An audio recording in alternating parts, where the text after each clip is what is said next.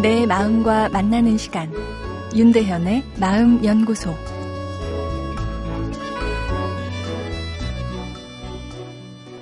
안녕하세요. 화요일 윤대현의 마음 연구소입니다.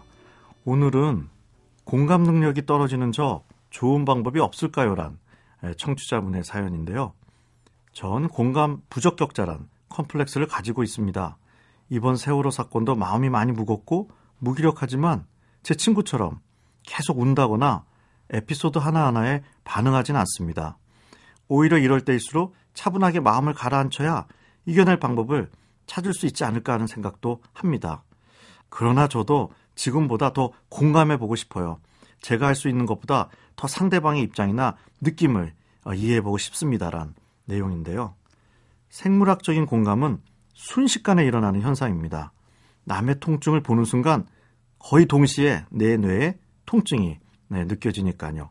빠르고 감각적인 타인과의 감성 연결인 셈이죠. 사람마다 차이가 나고 대체로 남성보단 여성이 빠르고 강한 공감 능력을 가지고 있죠.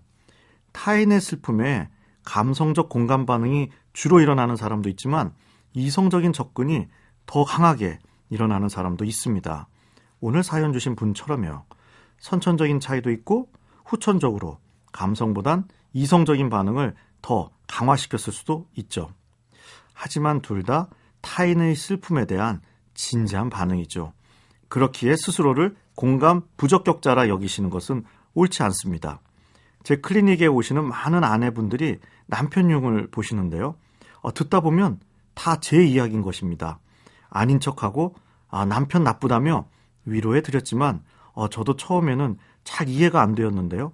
그야말로 공감이 안 되었던 것이죠.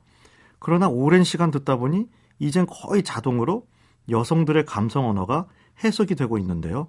이성적인 이해가 역으로 어, 감성 공감을 강화시킨 셈이죠.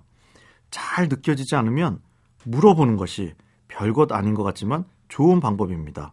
그리고 관심을 갖고 묻는 것 자체가 상대방에겐 큰 공감으로 느껴지죠. 그리고 남의 마음을 느끼기 위해선 먼저 내 마음의 감정을 상대방에게 풀어놓는 것이 중요합니다.